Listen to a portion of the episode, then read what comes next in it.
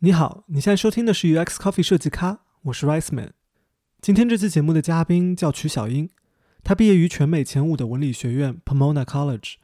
在本科读书的时候，她又去到了美国微软和 Atlassian 这样的顶级科技公司做实习。还没毕业，她就拿到了麦肯锡、BCG、波士顿咨询、Facebook 和斯坦福 NBA 项目的 offer。二零一八年，在 Facebook 做了三年的产品经理之后，她选择离开，开始了自己的创业之旅。第一次见到曲小英是在硅谷的一家创业孵化器里，她给我的第一印象就是活泼开朗，说话也很幽默，感觉就是个特别逗的北方女孩。高中时候的曲小英可以说是学校里的风云人物，她成绩优秀，又积极参加各种学生活动，和同学们也都玩得不错。用她自己的话来说，那个时候她是给大家带来快乐的那个人。然而来到美国的第一年，似乎一切都变了。我一直觉得我口语很好的，但是我后来发现，就来美国之后，我们有一个这种新生的这种篝火晚会，大家就会讲笑话，大家都到篝火面前有个话筒就讲笑话让大家笑，我就完全不懂他们的笑话，就可能讲了好几十个笑话，我就懂了一个还是两个，啊，然后其他笑话完全听不懂，大家都在哈哈哈哈笑，然后你也不能不笑，你也要哈哈哈哈哈，但是你根本不懂是啥，然后你就跟傻子一样在那在那坐着。然后你都无法融入到他们的这种欢笑之中。平时跟同学聊天，你他们聊突然就笑了，然后你就完全不懂，你就假笑。但你不能每天都这样，每天跟人聊天，就每次笑的时候你都不懂。你能想象这种感觉吗？就是你每次你跟别人喝咖啡也好，还是跟你室友说话也好，每次人家笑了你都不懂，然后你还要装成懂，实际上你根本不懂。那人家也觉得你怎么感觉这么古怪啊？为什么也也不也不幽默，也没有魅力，怎么那么古怪？大二的时候。就是当时我正好在这个这个嗯有一个实习项目，我就在硅谷实习。其实，但当时我跟我室友关系处的不太好，他们正好他们都是一个学校的，我是隔壁学校的。我们有一个项目，就是他们比我大一年，他们当时我还不能喝酒，他们整天喝什么的。然后我我不太跟他们互动，他们可能觉得就是我比较孤僻啊什么的，经常欺负我，就是有点排挤我。一堆人经常会说我坏话呀什么，就是他们正好他们都是一个学校的，我是隔壁学校的，我们有一个项目。然后他们经常，我我感觉他们经常在背着我说我坏话之类的，但是我不知道如何去应对。我当时比如写作业的时候，我写完了，我说咱们来交流交流，你是怎么想的，我是怎么想的。他们就认为我是抄他们作业，他们认为我我没写作业，抄他们的，然后就会跟到处跟别人讲说他连作业都没写就要抄我们的。但实际上我已经写完了，对。然后比如说你说错一句话，我记得当时是我打了一个 K K，就是 O K 的意思，我打成了 K K K，你知道吗？就是 K K K 是那个三 K 的。然后他们就说你这个人是歧视什么东西，就会把这种很小的事情，呃，把它弄得很大，我就很往心里去。对我之之前有一次觉得非常非常抑郁，都就不太想活了。我记得有一次，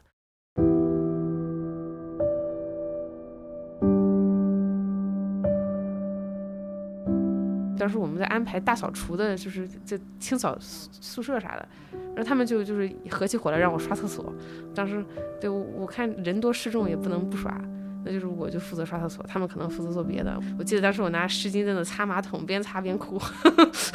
我就觉得有种好像就是在一个寄人篱下，有种被别人欺负，但是你又无无力反驳的这么的一个状态。因为在以前我的价值观里，别人的想法或者别人对你怎么看，是你的价值的来源。当别人觉得就是你啥也不是，那你就会觉得自己没有价值，然后你就会觉得自己怎么这么无力啊？为什么没有办法去改变他们对你的想法？你就想特别想试图改变，但是你又改变不了，你就会觉得非常抑郁。我之前特别想让他们能够接纳我，能够认可我，但他们就是不认可、不接纳。曲小英花了很大的力气，想去弄懂自己身边的美国同学们平时都在聊什么，讲什么笑话。大二，我觉得方式就是说我更加去了解你们平时聊的东西，比如说你们的 football，我也去看，我也去研究。所以后来我就，呃，他们每次笑我不懂，我就问他们，就是可能他们笑完了，我再问，他说，哎，为什么刚刚那个笑话为什么好笑？让他们给我讲讲。后来我觉得大一结束之后，我已经能懂百分之八十到九十的笑话。我觉得这个可能让我觉得，你看这点这个幽默我都能搞定，还有啥搞不定？然后我当时就在想说，他们喜欢啥我就说啥。大二是一个 people pleaser，就希望能到能够得到他们的接纳，所以更多的是说我努力去学习美国的东西。以一种你我认为你们会喜欢的方式去跟你们沟通。曲小英发现，大家平时的聊天和讲的笑话，她开始能听懂了，但她也把自己给搞丢了。觉得大二可能还也是一个非常没有自我的状态，就是我平时不太会讲我想我怎么想，我怎么认为，更多的是我我讲一些我认为他们会怎么喜欢我说啥我就说啥。我就发现好像大家并不是很尊重你这种，就是我讲话的时候可能更多的是一个 I'm a nice person，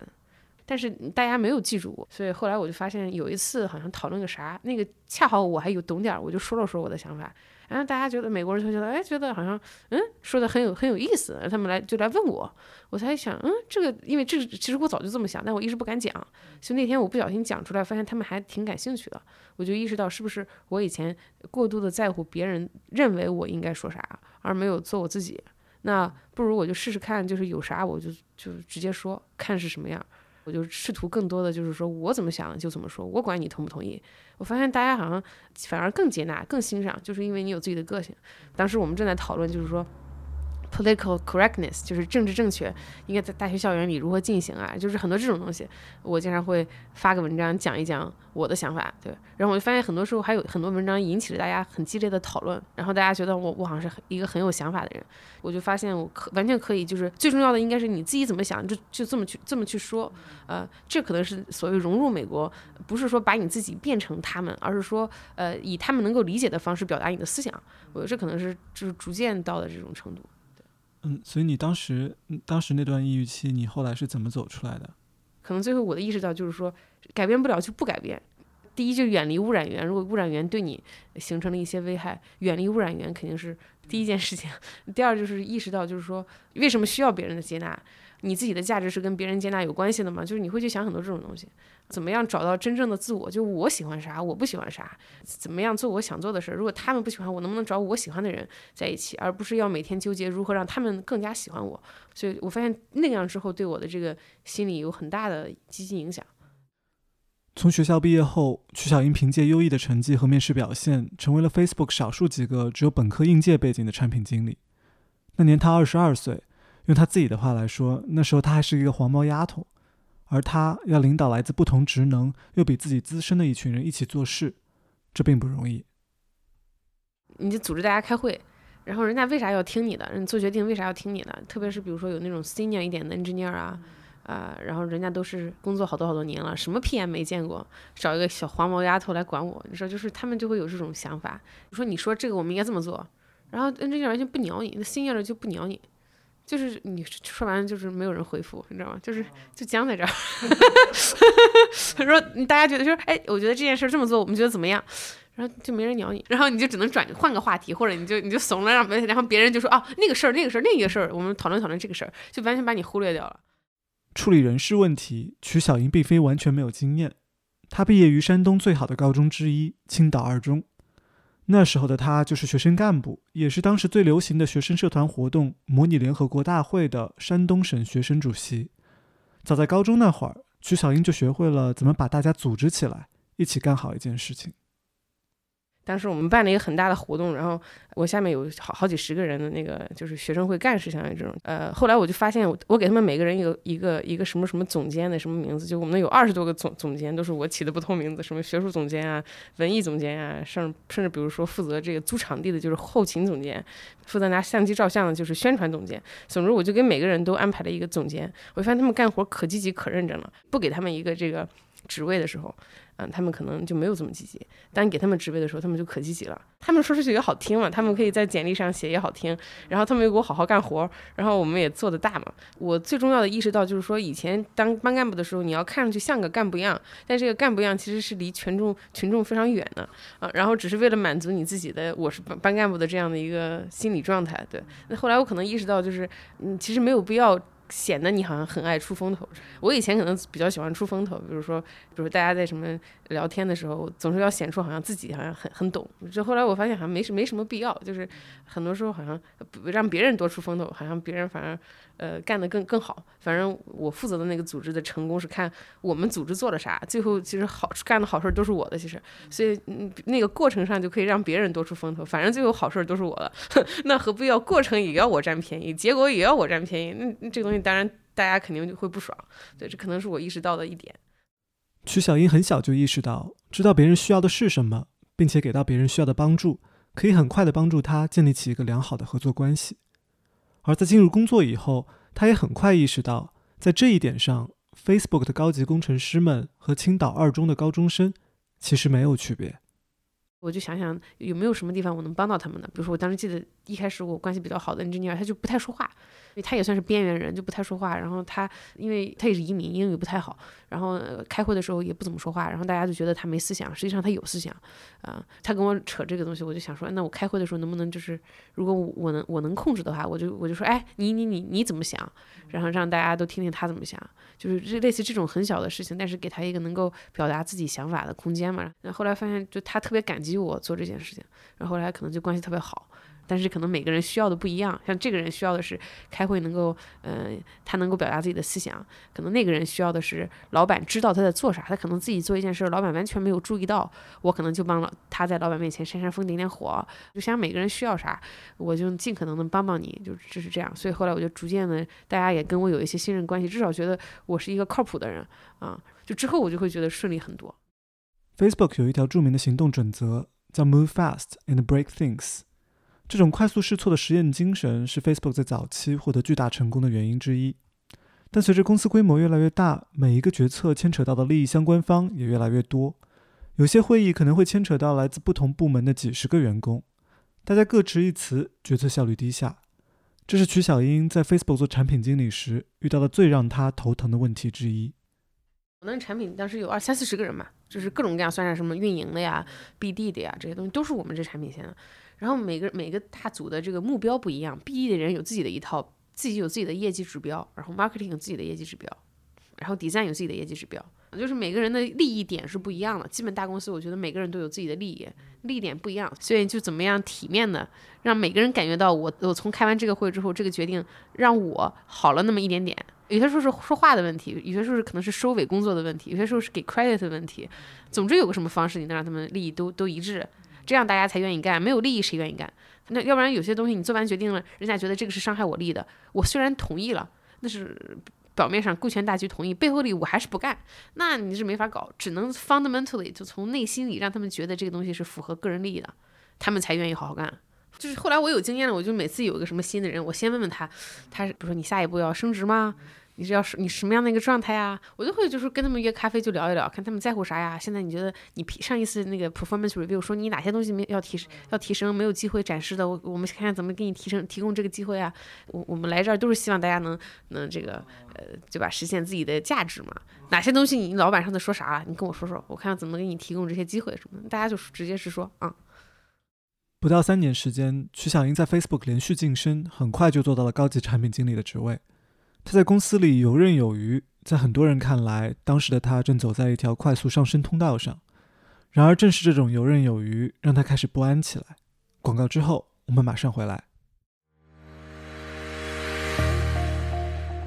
本期节目由 UX Offer 赞助播出。UX Offer 专注于交互设计领域的留学申请服务。在过去几年里，他们帮助了几百位非相关专业背景的同学申请到了海外名校的交互设计类专业。他们过去的学员里，每一个人都拿到了至少一个 offer，offer 率百分之一百。他们的留学申请服务包括了从学校选择到文书准备到制作作品集等等，整个申请流程中涉及到的每一个环节。UX offer 的老师们也全部都是在海外在职的交互设计师，他们不仅熟悉各个学校的选拔要求，也同时掌握着一手的业界动态。如果你想最终留在海外工作，他们也能为你在毕业后找到工作、融入业界提供一臂之力。UX Offer 针对2021年留学申请的服务课程已经开始招生。如果你有打算出国攻读交互设计专业的意向，那不妨可以联系他们做进一步的咨询。你只要加微信好友 Strong 王十七，S T R O N G W O N G 十七，并留言提及我们播客 UX Coffee 的名字，就可以获得一次免费的。和老师一对一咨询的机会，你可以在这期节目的备注里找到他们的微信联系方式。在节目最开始的时候，我有提到，曲小英在本科毕业时，除了收到了几家来自业界顶级公司的 offer 之外，还录取了斯坦福大学的 MBA 项目。和别的 offer 不同，这个 MBA 项目的 offer 具有三年的有效期。二零一八年的某一天，曲小英收到了来自斯坦福大学的邮件，告诉他这个 offer 将要过期了，而这。成为了他重新审视自己职业生涯的一个契机。我感觉我的这个见识也没有什么变化，无非就是对这种办公室政治有了更深刻的了解。但是除此之外，在其他的其他行业上呢，在对这个世界啊，我没有什么了解，就是我只会干我自己那一摊事儿，然后并且缺乏了就是了解其他的事情的呃机会，然后也没有了能够创造比较新的呃想法的能力。这是我觉得最恐怖的吧，就我感觉自己的创造能力已经大不如前了。我以前是一个非常有创造能力的人，Facebook 待久了之后呢，呃，我就发现你让我想个什么新的产品想法什么的，嗯，想来想去都是 Facebook 的那一套，就是我已经不会想别的东西了。所以我感觉就是我一我一下能看到我可以一直在 Facebook 待个五年十年的，继续往上升升一升啊。但其他我啥也不会了。我我意识到我在往这个路线上走，越来越窄。我的计划也不是说飞速当个高管，然后我就很满意了。我还是想要干其他的事儿的人啊。然后呢，我现在觉得我这个完全没有在往我自己的计划上发展，所以我觉得必须得做改做出改变。我首先就是一直都想创业。我觉得我有一些独特的想法，就是我的擅长是当没有一些附加条件，就没有一些限制条件的时候，我会做得更好。我的优势是探索性的，比如说没有一些固定的流程，我来探索，我会探索得非常好。那如果你都给我探索好了，让我做。我可能不一定会比别人做得更好。我知道我创业的话，就会有很多自己探索性的东西啊。然后我我觉得这能发挥我的优势。另外，我也比较我比较希望能在这个世界上做一些，就是以前没有，但是因为我的存在，因为我做的某些事情就有了的事情。所以我一直希望人活一辈子能做一些这样的事情啊。所以我觉得目前最好的方式就是创业啊，没有更好的方式。嗯，然后然后你当时先去去了斯坦福读 MBA 是吧？其实本来我也不想去读 MBA，但是当时我也没想好还能干嘛，就想说那我主要是为了探索创业想法，然后认识一些其他的人，然后当时换换脑子，因为脑子里只有 Facebook 那套，别的啥也不会了。我认识很多很有意思的同学，都是不同行业的啊，然后跟我跟我之前的生活方式很不一样，跟我生源背景也很不一样啊。比如说有什么乌干达家里是那个控制什么铁路的。系统的一个什么小开啊什么的 啊，比如说有之前是什么哪个明星啊什么有，甚至有那个美国 N F L 的一个球星也在我们同学，甚至在什么什么伊拉克打过仗的，就是各种各样的人。啊，很有意思。我觉得对让我对世界有了一个更全全面的认识，而不只是局限在我就做我那个 A P P 是吧？别的啥也不懂。就是我是想换脑子，然后呃重新变得有创造力起来。我发现我的创造力呢，就来源于你你得有足够的因，就是你脑子进什么出什么，对吧？你进的只有是产品经理那些事儿。或者只只是每天跟跟谁谁谁搞关系，什么谁谁升职加薪，那你出也只能是这些东西，你还能指望出啥？所以你进就是就像做那个做那个水果沙拉一样，你得进不同的东西，各种各样颜色的水果，你出才能出呃营养健康的混合果汁嘛。就我进得多进一些什么，比如说生物上的事儿啊，什么以前是搞销售的同学，以前是搞政治的同学，对吧？那我才能把这些东西都结合在一起，想到一些新的想法，就是主主要是让我找到这种有创造力的感觉，我。觉得我是有有达到这个目标，所以这是值了啊！对，我知道你后来出来创业尝试的第一个想法是，嗯，心理健康方向的。你能讲讲当时为什么找的这个方向吗？当时就是因为我们公司同事都在抑郁，抑郁特别多。我 engineer 聊天的时候，他们都是抑郁，很多抑郁，比例特别特别高。然后我以前不抑郁过嘛，然后我觉得，哎，这个好像是一个很大的点。当时就是没有人讨论抑郁这个问题，也没有这种心理健康的公司。我觉得，哎，这一定有一些方式能够解决这个问题。但是我就不知道怎么解决，我也不懂。我当时还搞了三个月，就是把各种什么心理学什么著作都都看了一遍，各种各样的心理疗法，你知道吗？都研究什么 CBT 啊，什么 DBT 啊这种。我找心理咨询师，其实当时我可能没有抑郁，就是后来那段时间我没有抑郁，但是我一般会装成是有点问题，然后看那个心理咨询师怎么他怎么一步步的问我的问题，他怎么怎么处理我的我的关系，我就会专门找一些心理咨询师，我自己去试验。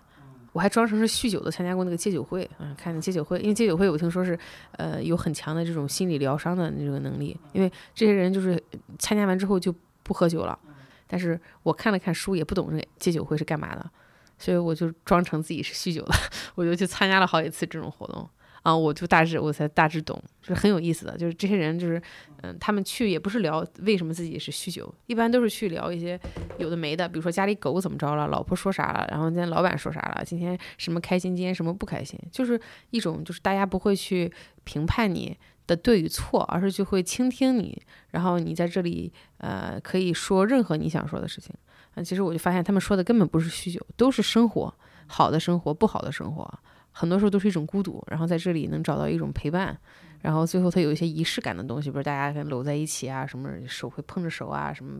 肩会碰着肩啊，这种让你感觉到你自己不孤独啊。很多时候喝酒是一种孤独，他们可以来这儿可以就感觉可以倾诉，或者有人能够理解他，或者他感觉非常非常的好，然后他就不喝酒了。所以他们是通过这种方式来戒酒，我觉得非常有意思。我们调研的时候发现，这个东西就是我们想用 AI 做一些心理健康相关，但是发现这个 AI 好像就没有达到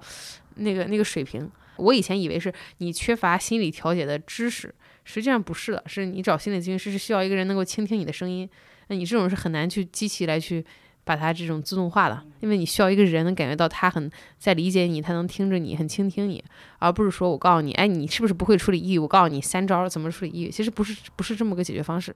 曲小英告诉我，她现在最终确定的这个创业方向，经过了七八次的迭代。她找创业方向的方法，也在这个过程中发生了很大的变化。我前期的是老是有个想法，就先去问别人，别人怎么想。然后别人如果说这个想法不靠谱，我就好像凉了半截，你知道吧？后来我就发现，所有想法别人都觉得不靠谱，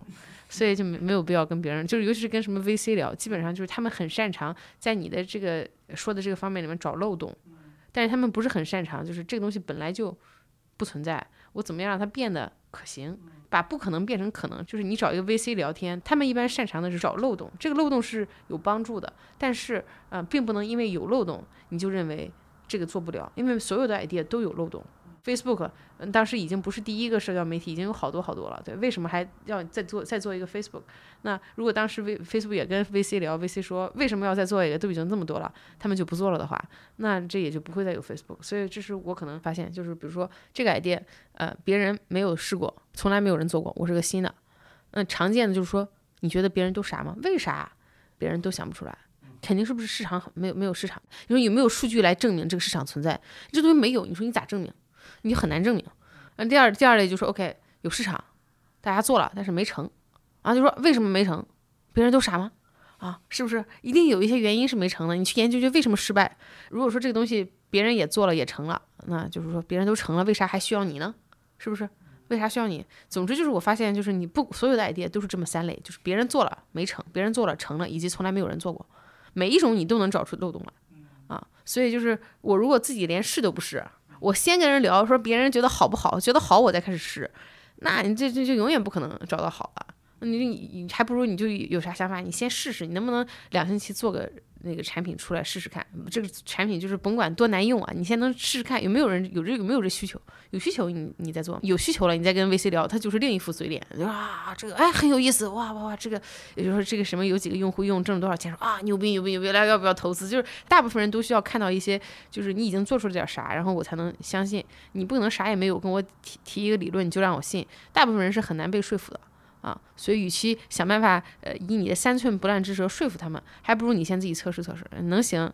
你有有数据，你觉得哇牛逼，你要不行，呃，你自己也知道可能不行，啊，所以这是我我就改变一下我的策略吧。以前就是大家跟我说这个好，我才开始试，后来我就是先不管你，管你们怎么想，我先试试看，啊，然后我自己再知道好不好。就是比如说你自己能不能先不做任何产品，不开发任何东西，你能不能先测试一下你的 idea 是不是靠谱？你能不能先手动搞，或者你能不能先用别人的软软件先搭一个架子出来，看看能不能有人买？如果有人买了，你再去自己搭，而不是说一开始你就要按照正式发布产品那样的这种颗粒度去做啊！你可以先自己搞一波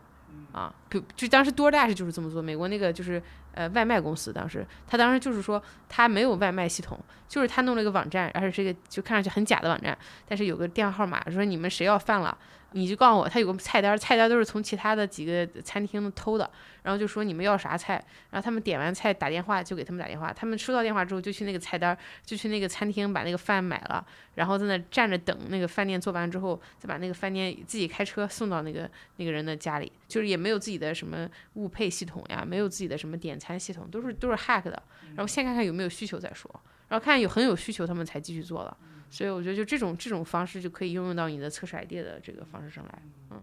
曲小英告诉我，如果你现在在一家大公司工作，而你以后想创业，那么有一种资源可能就隐藏在你的身边，是你现在就可以开始留意的，那就是你的同事们。Facebook 也有很多就是呃以前创过业被 Facebook 买的，以及呃这种大老板现在特别有钱，现在就是自己投资的，有很多这样的人。有的时候有人会说他最近投了个啥啊，你就可以知道谁谁谁啊，谁是投资人，记记下来，搞好关系。比如说谁谁谁被我们公司买了，那如果有正好有机会跟他工作的话，那不也顺便问问他之前的经历是什么呀？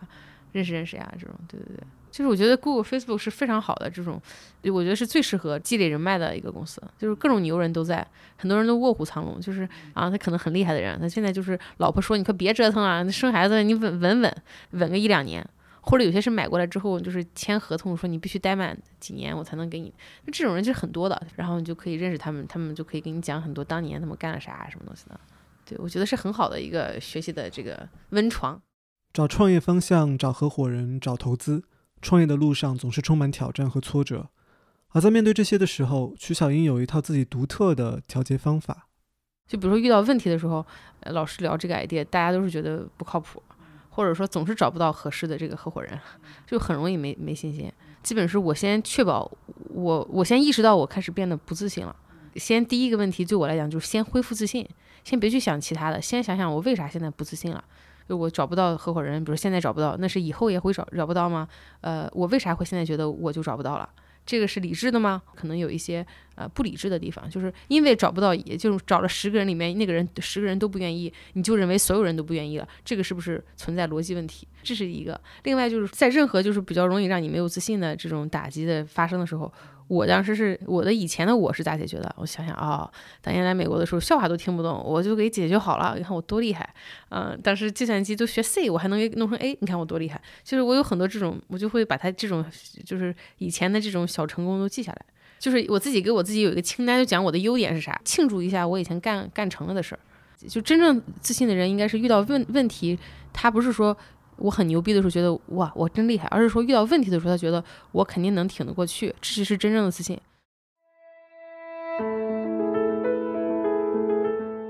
去年年底，曲小英的创业公司获得了硅谷顶级创投机构 Andreessen Horowitz 的青睐，完成了天使轮融资。就在这个月初，他的产品 Render World 正式推向了市场。从最开始的在线心理健康平台逐步演变，最终曲小英把他的创业方向。定在了更大应用场景的在线会议活动平台。他想做的是把传统的行业峰会和线下活动搬到线上来。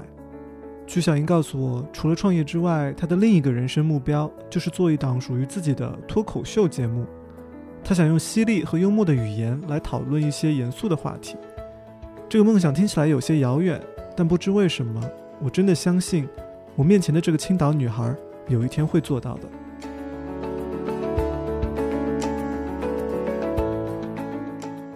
对了，他的公司正在招募产品设计师，base 在硅谷，这会是一个介于设计师和产品经理之间的岗位。如果你对曲小英在做的事情感兴趣，那不妨可以和他聊一聊。你可以在这期节目的 show notes 里找到他的微信，和他直接联系。你现在收听的是 UX Coffee 设计咖，我是 Riceman，我们的团队还有 Hoka、方案帆、夏梅姐和方志山。如果你喜欢我们的节目，我希望你可以把它分享给你的一两个朋友们。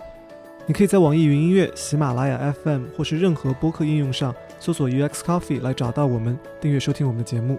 也欢迎你在新浪微博、Twitter 或是网易云音乐的评论区给我们留言。节目最后再次感谢本期节目赞助商 UX Offer 对我们的支持。UX Offer 专注于交互设计领域的留学申请服务。如果你对交互设计留学感兴趣，可以添加微信 strong 王十七来联系他们，了解更多详情。